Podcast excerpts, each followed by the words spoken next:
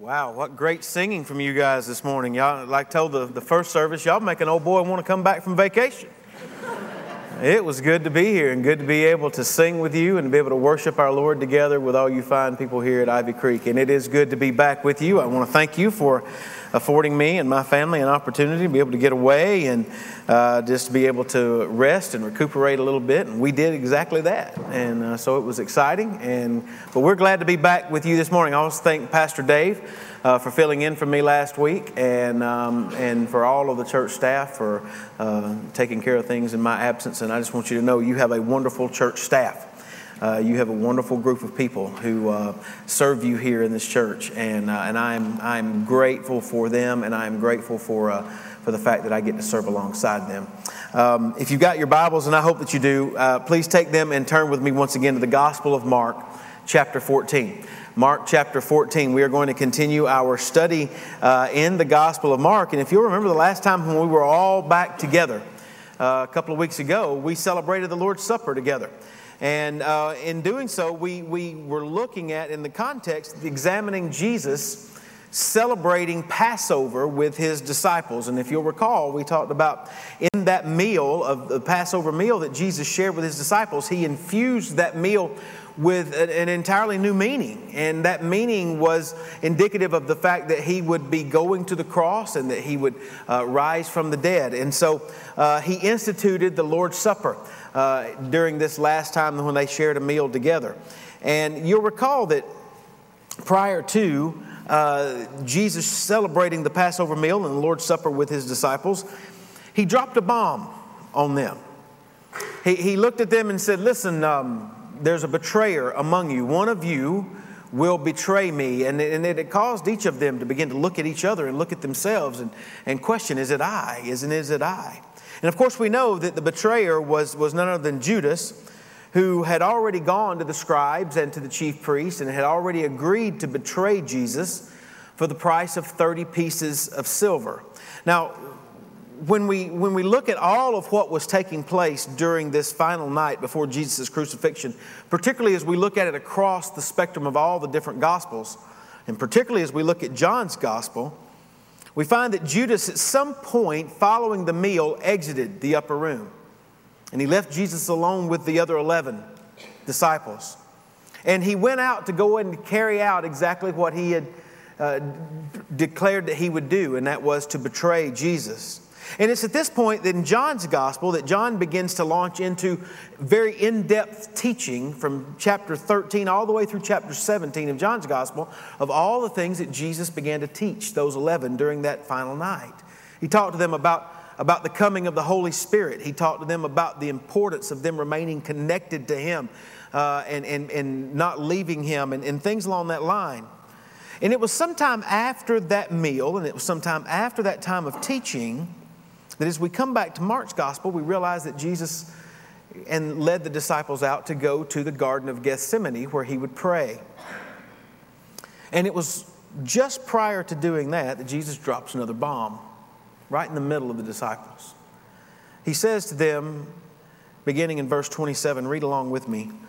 Then Jesus said to them, All of you will be made to stumble because of me this night. For it is written, I will strike the shepherd, and the sheep will be scattered. But after I have been raised, I will go before you to Galilee. Peter said to him, Even if all are made to stumble, yet I will not be. Jesus said to him, Assuredly, I say to you that today, even this night, before the rooster crows twice, you will deny me three times. But he spoke more vehemently If I have to die with you, I will not deny you. And they all said likewise. Brothers and sisters, this is the word of God for the people of God. Let's pray together this morning. Father, thank you for this day, this beautiful day that you've given us.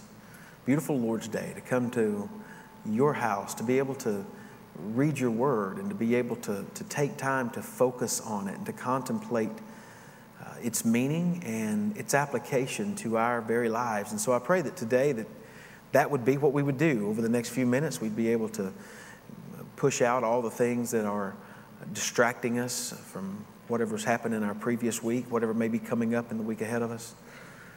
May we be able to focus our concentration on your word and allow your Holy Spirit to speak to us through it. This is my prayer, and I pray it in Christ's name. Amen. I provided for you an outline in your bulletin. I hope you got one of those when you came in. And that outline just is going to hopefully help us just sort of see the flow of the text. Uh, but also, I hope that it's going to help us to be able to comprehend the hope that is implicit in this text, but is also made explicit to us in other portions of Scripture that we'll get to. I mentioned earlier that here in verse 27, Jesus just kind of, he, he, he, he probably threw them off, threw his disciples off their balance with what he says in verse 27. And, and he makes a prediction that would have caught them completely off guard. In fact, that's the first point that I want you to see on your outline this morning. It's simply this the, prediction that Jesus gives of a falling away that fulfills prophecy a, a prediction of a falling away that fulfills prophecy. Jesus says this very clearly. He says, All of you will be made to stumble, or as some of your versions will write, to fall away because of me this night. Now, as we contemplate that statement, I want you to notice that Jesus answers some very specific questions that we might have when he, when he says what he does. First of all, who does Jesus say well, will this happen to? Well, it's very clear. It's to all of us, all of them. All of you, he says, will fall away. The whole lot of them, now all the other 11 disciples will all fall away. And then, secondly, that's the next question what will all of them do? Well, they will stumble. They will, they will fall away. Literally, the Greek word is scandalizo, from which we get our word scandal in English. And that word just simply means to fall, to, to, to have a fall. And they would fall away spiritually. The next question, thirdly, that we read there is, is that uh, why will the disciples fall? Well, Jesus makes it clear you will all stumble because of me. Jesus, what would happen to him would be the reason why these disciples would, would fall away and stumble. And then finally, notice that Jesus' statement in verse 27 answers when all of this would occur. It would occur on the very night that Jesus spoke these words. So that tells us who, it tells us what, it tells us why, and it tells us when. So, following the Lord's Supper and his teaching them in the upper room, Jesus predicts that all of his disciples will fall away that very night. I find it interesting that having just experienced this intimate time of celebrating the Lord's Supper together and having been able to sit with him while he taught them so uh, deeply about the, the spiritual issues they would face, that it would, their falling away would occur immediately after that. I think there's a word of warning there for all of us as well. But then notice in verse 27 that Jesus says that such a falling away would be the fulfillment of prophecy. Jesus says there in verse 27 For it is written, I will strike the shepherd, and the sheep will be scattered. Now, this is a reference to the Old Testament prophet of Zechariah in Zechariah chapter 13, verse 7, uh, to a passage that was written some 500 years before Christ. And it's in its context, it's about the Messiah. It's, it was, a, it was a, a, biblical passage written about the Messiah, and it simply says that, that, that the, the Messiah, who would be known as the shepherd, would be struck down. And as a result of that striking down by the Lord God, all of the shepherd's sheep would scatter. Now we know, of course, Jesus himself declares himself to be the good shepherd in John chapter 10. So this, is a, this was a prophecy that was about Jesus some 500 years before his life. There are two things that I want you to note about this prophecy from Zechariah. First of all, there seems to be a lot of debate at times about who it was that actually killed Jesus. Was it the Romans who actually nailed the, the nails into his hands and into his feet and lifted him up on a Roman cross? Was it the Jews who, who shouted, Crucify him, crucify him, and refused to, to receive him back as one of their own? Or, or as theologically stated, is it you and I? Because our sins drove Jesus to the cross. Could, so, who, who was it that, that, that killed Jesus? Well, from that, we can truthfully say that all of them were guilty. But what I want you to know is that from what we read right here of Zechariah's prophecy and what Jesus says, is that it is God Himself who ultimately stands behind the death of Christ. See, Zechariah says that it is God Himself, it is the Lord of hosts who will strike the shepherd in fulfillment of His will. God ultimately stands behind what happened to Jesus. What Zechariah tells us is confirmed by the words of the prophet Isaiah. In Isaiah chapter 53, verses 4 and following, he says, Surely he has borne our griefs and carried our sorrows, yet we esteemed him stricken, smitten by God, and afflicted. Later in Isaiah 53, verse 10, the prophet writes this Yet it was the will of the Lord to crush him, he has put him to grief. Brothers and sisters, what we cannot sidestep when we read these passages is the fact that God ordained that His own Son would suffer the penalty of God's wrath against sin. Jesus Christ, the perfect, sinless, spotless Lamb of God, would die so that sinners like you and me might go free. And therefore, when we read that, that in John 3:16 that God so loved the world that he gave, what we have to recognize is that his gift of love was the gift of his son, smitten and stricken for sinners like us. 1 Peter 3:18 tells us for Christ also suffered once for sins, the just for the unjust, that he might bring us to God. This is the gospel message. Jesus died in our place, and God sent him there to do that. So, the first thing that we notice is that the sovereignty of God is on full display in the death of Christ because that was the means by which he intended to bring himself a people who had been cleansed and made spotless by the blood of his own son. But what I want you to notice next is the, the important point that comes out of Jesus' reference to the prophet Zechariah is that when the shepherd is struck down, the sheep will scatter. As, as one has put it, the inseparable 11, this band of brothers for three whole years, well, they would be born, blown apart and they would be severed from one another and from their Lord because of their fear. So, the stumbling, the falling away that Jesus describes that will take place is directly connected to their being scattered. It's directly connected to their abandoning the Lord and their unity with one another out of fear based upon what happens to Jesus in just a few short hours. So that's the prediction that we learn about in verse 27. Jesus predicts a falling away that is based upon and the fulfillment of prophecy. But interestingly, notice then in verse 29, notice that Jesus' prediction is met by Peter's protest. That's the next point I want you to see. The second point on your outline is this it's the protest, and it's Peter's denial and debate with the Lord. Peter said to him in verse 29 Even if all are made to stumble, yet I will not be. Don't you just love Peter? I read a short article this week um, that began with this question Who's a good driver? And evidently, everybody is if you ask them. According to an American Automobile Association or AAA survey that was released in February of last year, the survey found that 83% of American drivers consider themselves somewhat or more careful compared with other drivers that they encounter.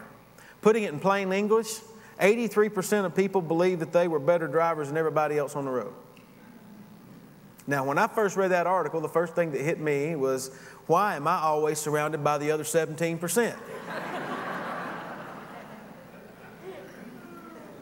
and then I thought, well, you know, maybe I'm not. Maybe, maybe some of that 83% just aren't as good of drivers as they think they are. Maybe they're not quite as good as they, they profess to be. Maybe they're self deceived and they, they've convinced themselves that they're good drivers, but they're really not good drivers. And then that made me think, well, what if you're one of those? Who think that you're a really good driver, but you're not as good as you thought you were. And I thought, no, that couldn't be, that couldn't be right. But you know what that, that survey, that AAA survey, you know what it tells us? It tells us that we tend to have inflated views of ourselves. We tend to think highly of our own abilities, particularly as they they are compared to others, our abilities seem to be better than theirs. Is that not exactly what you hear coming from Peter? Peter says, Lord, look, I, I see why you would say that some of these other disciples are going to fall away. I've been around them for three years. I know exactly what they're like. And frankly, I'm surprised that you called them to be your disciples to begin with. And I have no doubt that some of them are going to fall away. But listen, Lord, whenever the moment comes, you turn around. Though everybody else is going to fall, you'll still see me standing side by side with you, standing tall when that moment comes. That was what Peter said. Peter was self assured, he was confident, he was. His confidence prevented him from accepting what the Lord Jesus said would happen. He denied that, that falling away could ever happen to him.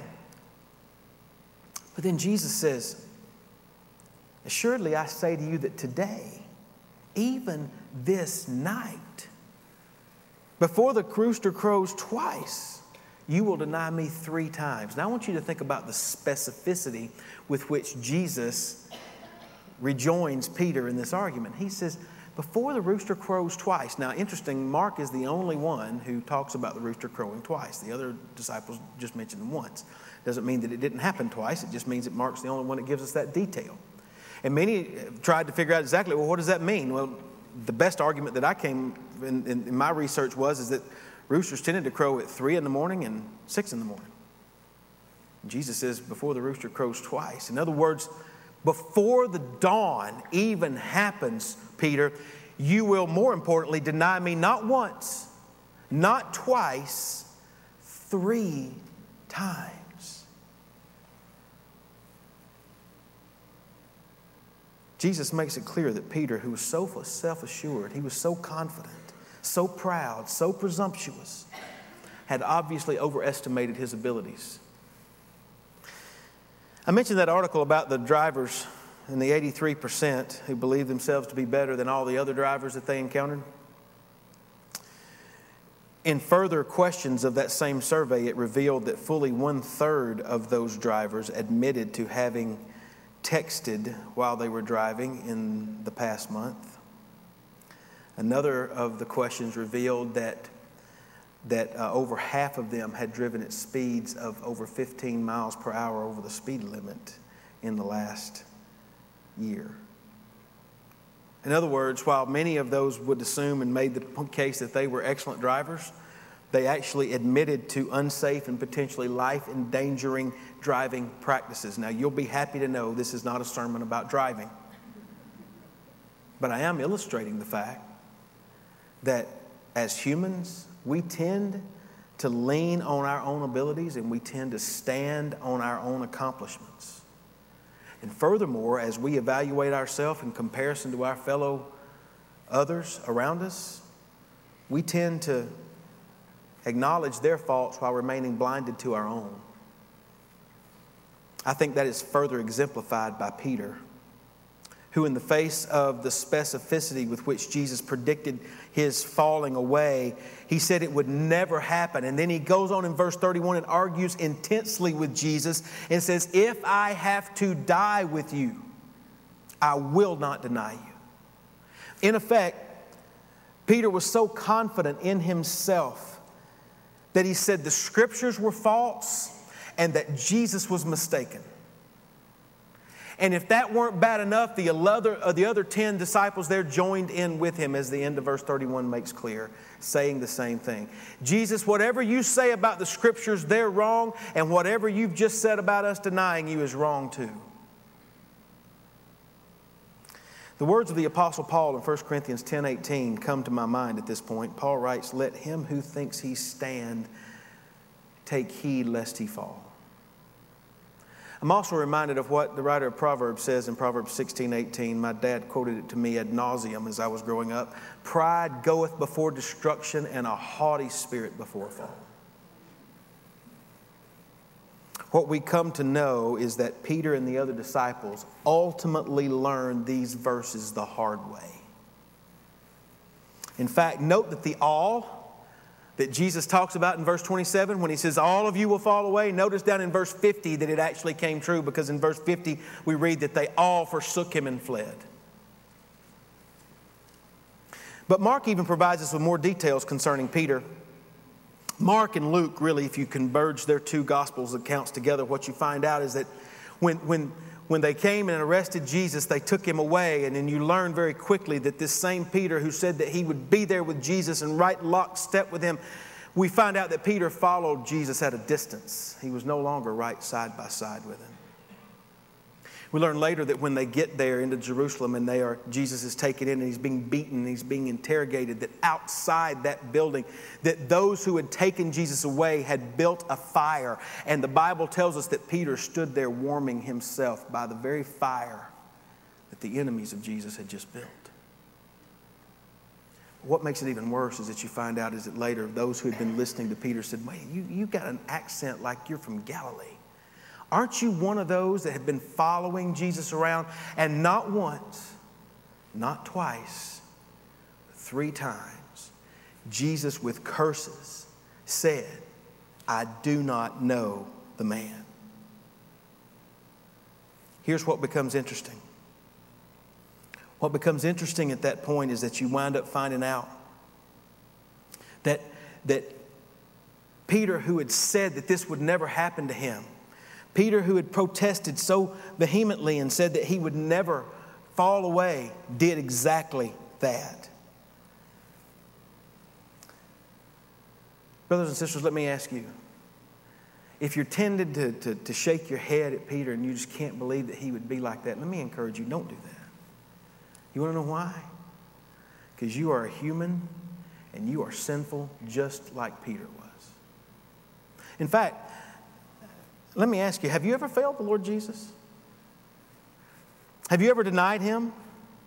I was reading this week, Greg Allen has helpfully and convictingly put some of these, some of life's failures in real life terms in front of us. He asked this He says, Perhaps your failure has come through failed opportunities to take a stand for the Lord in this dark world. He says, Perhaps in the face of unbelieving people who mock or ridicule our Savior, you have not stood against the ridicule and spoken a good word for the Lord. Perhaps instead of testifying of him, you have frozen and remained silent out of fear of what other people might say about you or do to you. I want you to know that's a truly horrible thing to do. Jesus says in Matthew chapter 10, verses 33 and 34, He says, Whoever confesses me before men, him I also will confess before my Father who is in heaven. But whoever denies me before men, him I will also deny before my Father who is in heaven. Allen continues, he says, Perhaps your failure has come through your personal service to the Lord. Perhaps you started off strong in your walk with the Lord Jesus. You were overwhelmed with a sense of gratitude for His having forgiven you of your sins. You were serving Him sacrificially. But over time, your zeal for Him has died out. Perhaps you allowed other demands of life to take priority over your original commitment to Him. And now, he writes, you find that you are completely given over to those worldly demands.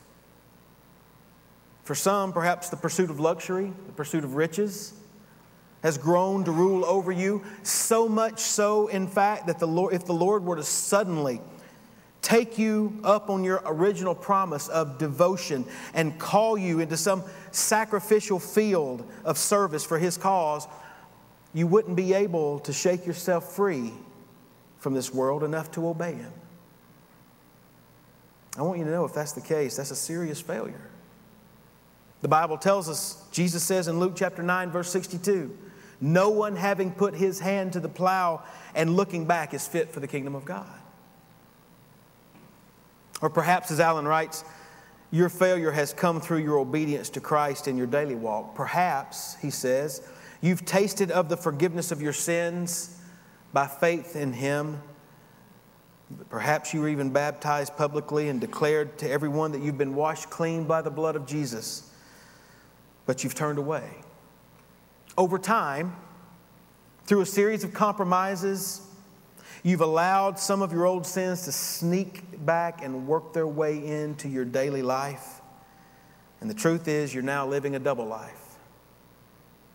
On the one hand, you affirm that Jesus is your Lord with your lips, and yet privately, in secret areas of your life or in the attitudes of your heart, you disobey Him and deny Him as your Lord through your behavior. Again, brothers and sisters, I want you to know that's a horrible thing to do. Jesus himself asked this question in Luke chapter 6, verse 46 But why do you call me Lord, Lord, and do not do the things that I say? Allen concludes his set of convicting questions with this undeniable exclamation point. He says, Peter's denial of the Lord is surely the most noteworthy example in the Bible of a follower of Jesus who failed him miserably.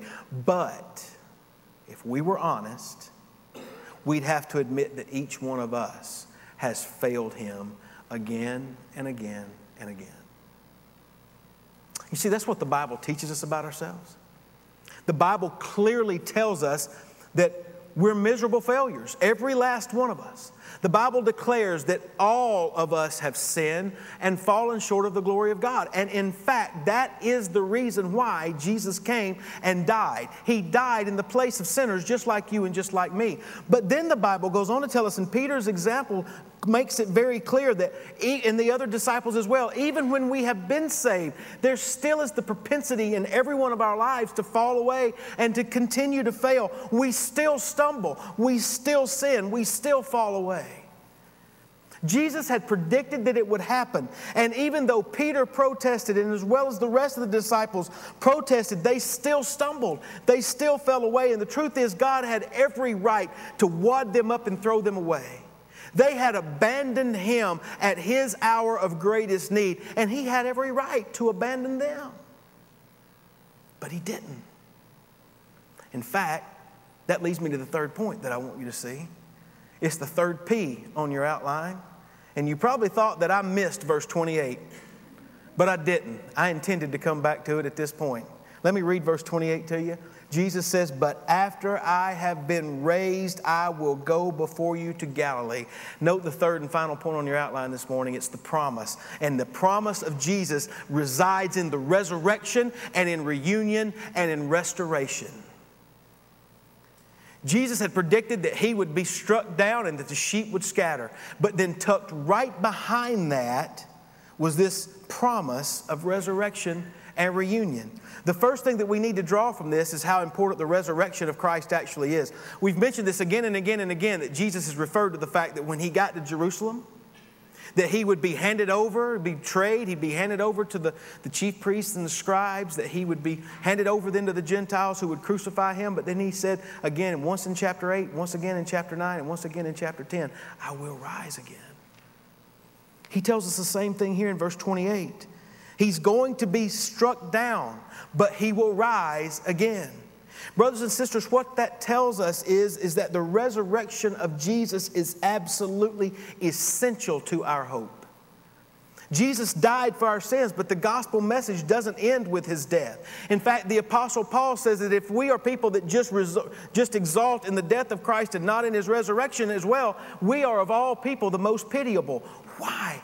Because it was because God raised him from the dead. That is the proof that his sacrifice was sufficient to save both you and me from our sins. If that was not the case, if he did not rise from the dead, we would still die in our sins and have no hope. Jesus Christ has risen from the dead. And verse 28 tells us that his death is not the end, but only the beginning because he would rise again. But then what I want you to notice is that resurrection gives way to reunion. Jesus goes on to say, Listen, I will go before you to Galilee. Why is that such an important phrase? You see, even though the disciples would fall away, even though they would scatter, even though they would stumble because of what would happen to Jesus, Jesus, by telling them, I will go before you to Galilee, lets them know even though you will fall, it will not prove to be fatal to you. In matter of fact, it's not going to be a permanent failure that you, that you result with. Think about it for just a second. Galilee was the place where all these disciples, it really was the place where it had all begun for them. That was the place where so many of them were from. That was the place where Jesus had first called them and commissioned them to be his disciples. And now it would be, the, it would be Galilee where they would start over. And Jesus would once again be able to work on their relationship, but the basis of their relationship here would be upon his death and his resurrection. Jesus says, I will go before you to Galilee. Do you remember the angel on that first resurrection morning when the women went to the tomb? They didn't know it was going to be the resurrection morning, by the way. They didn't know that it was Easter. They just knew that they were going to the tomb because their Lord had died and they were going there to, to anoint his body for the burial properly. But when they got there, the angel of the Lord surprised them and said, Why are you seeking the living among the dead? He's not here. He is risen just as he said. And then he gives them this He says, And go tell his disciples and Peter that he is going before you into Galilee. There you will see him just as he said to you. Did you catch that? Go tell the disciples and Peter that he will be going before you into Galilee. What I love, what I love about this whole thing is that this announcement, as James Edwards has put it, was a remarkable work of grace and encouragement. The flight of the disciples, even Peter's pitiful denial, was not the last word. Edwards goes on to say this he says, It's not given to human beings to speak the last word. The last word belongs to the risen Lord who says, I am going before you. And that's exactly what he did. And here's the thing that I finally want to point out to you his resurrection, his reunion gives way toward restoration. One of my favorite passages of Scripture is at the end of John, John chapter 21. There we find that all those disciples have gone back to Galilee just as Jesus had told them to do. And they're sitting around there waiting for Jesus, and they haven't found him. They hadn't, he hadn't appeared to them yet. And so Peter does what Peter does he leads the disciples. He says, I'm going fishing. And the other says, Sounds like a good idea. We'll go with you. And they all get on the boat and they go out and they go fishing and they fish all night throwing the net over the boat, bringing it back, nothing. Throwing the net over the boat, bringing it back, nothing. Finally, this stranger shows up on the side, on the shore. He says, Hey, boys, have y'all caught anything? No, thank you very much. We appreciate you reminding us of our failure. We have not caught anything. Well, why don't you throw your net on the right side of the boat? Sure, okay. And they did. And the Bible tells us that the weight of the fish was so great that they couldn't even haul it into the boat. John, John indicates that he was the first one to recognize who it was, the stranger on the shore. He says that the, the disciple that Jesus loved, me, was the one who recognized it was Jesus, but Peter immediately figured out who it was too. And it says that he didn't even take his jacket off. He just dove into the water and began to swim to the shore. Brothers and sisters, let me tell you one thing that you need to understand from that. If you have failed the Lord, the last thing you need to do is stay in that boat and as far away from Jesus as you can. The Bible calls you to dive in and to come to Him because He's standing there on the shore willing to forgive you and to restore you. The Bible even tells us there that He cooked a breakfast of broiled fish for Peter and the rest of the disciples that day, and He fed them. And then and then Jesus asked Peter, not once, not twice, three times, Peter, do you love me? Do you love me, Peter? Do you love me? And we might think that's a really cruel joke for Jesus to play on Peter. After all, it, it, reminded Peter of the very point of his failure in denying Christ three times. But in actuality, what it caused was there to be a point of repentance. Because Peter said to him, Lord, you know all things, and you know above all things that I love you. And it was there that Peter was restored. Because the Bible says that Jesus commissioned him, he says, then feed my sheep. Six weeks later, Peter stood in Jerusalem on the day of Pentecost and he delivered a sermon that potentially the best, one of the best sermons ever preached because 3,000 souls came to know and came to faith in Christ that day. Brothers and sisters, let me state this to you. When Jesus, the resurrected Christ, is reunited with a failure, you know what with repentance takes place? Restoration. All that then brings me to my sermon in the sentence this morning, and somebody told me this is the shortest sermon in the sentence you've written in months. This is my sermon in a sentence this morning. Your failure is not fatal because Christ forgives and restores those who repent and trust in Him. Do you hear the good news that's in there? There's not a one of us in this room who has not failed Christ on multiple levels, multiple times. Christ offers forgiveness and restoration for those who will repent and trust in Him. We shouldn't take this as something that just allows us to live any way we want to, regardless of, of the, the truth. Listen, understanding this, Peter, the same Peter, would later write in his own letter in 1 Peter 5, verse 5, he knew what it meant to be proud. He said, God resists the proud but gives grace to the humble. Peter's given us a lesson. He knew firsthand that God resists the proud and gives grace to the humble. Jesus had told him, Peter, Satan desires to sift you as wheat. Peter goes on and says later in 1 Peter 5, verse 8, Be sober, be vigilant, because your adversary, the devil, walks around like a roaring lion seeking whom he may devour. Peter gives us advice based upon his own personal experience of how we ought to be vigilant, sober, and recognizing that we need to walk in the ways of truth. But, brothers and sisters, don't miss this no matter how horribly you may have failed, no matter how far you may have fallen, your failure does not cause God to be unable to fulfill His good promises in your life. Recognize that your only hope rests in the crucified and resurrected Savior. Furthermore, recognize that if you have failed, the last thing you need to do is stay distant from the Lord.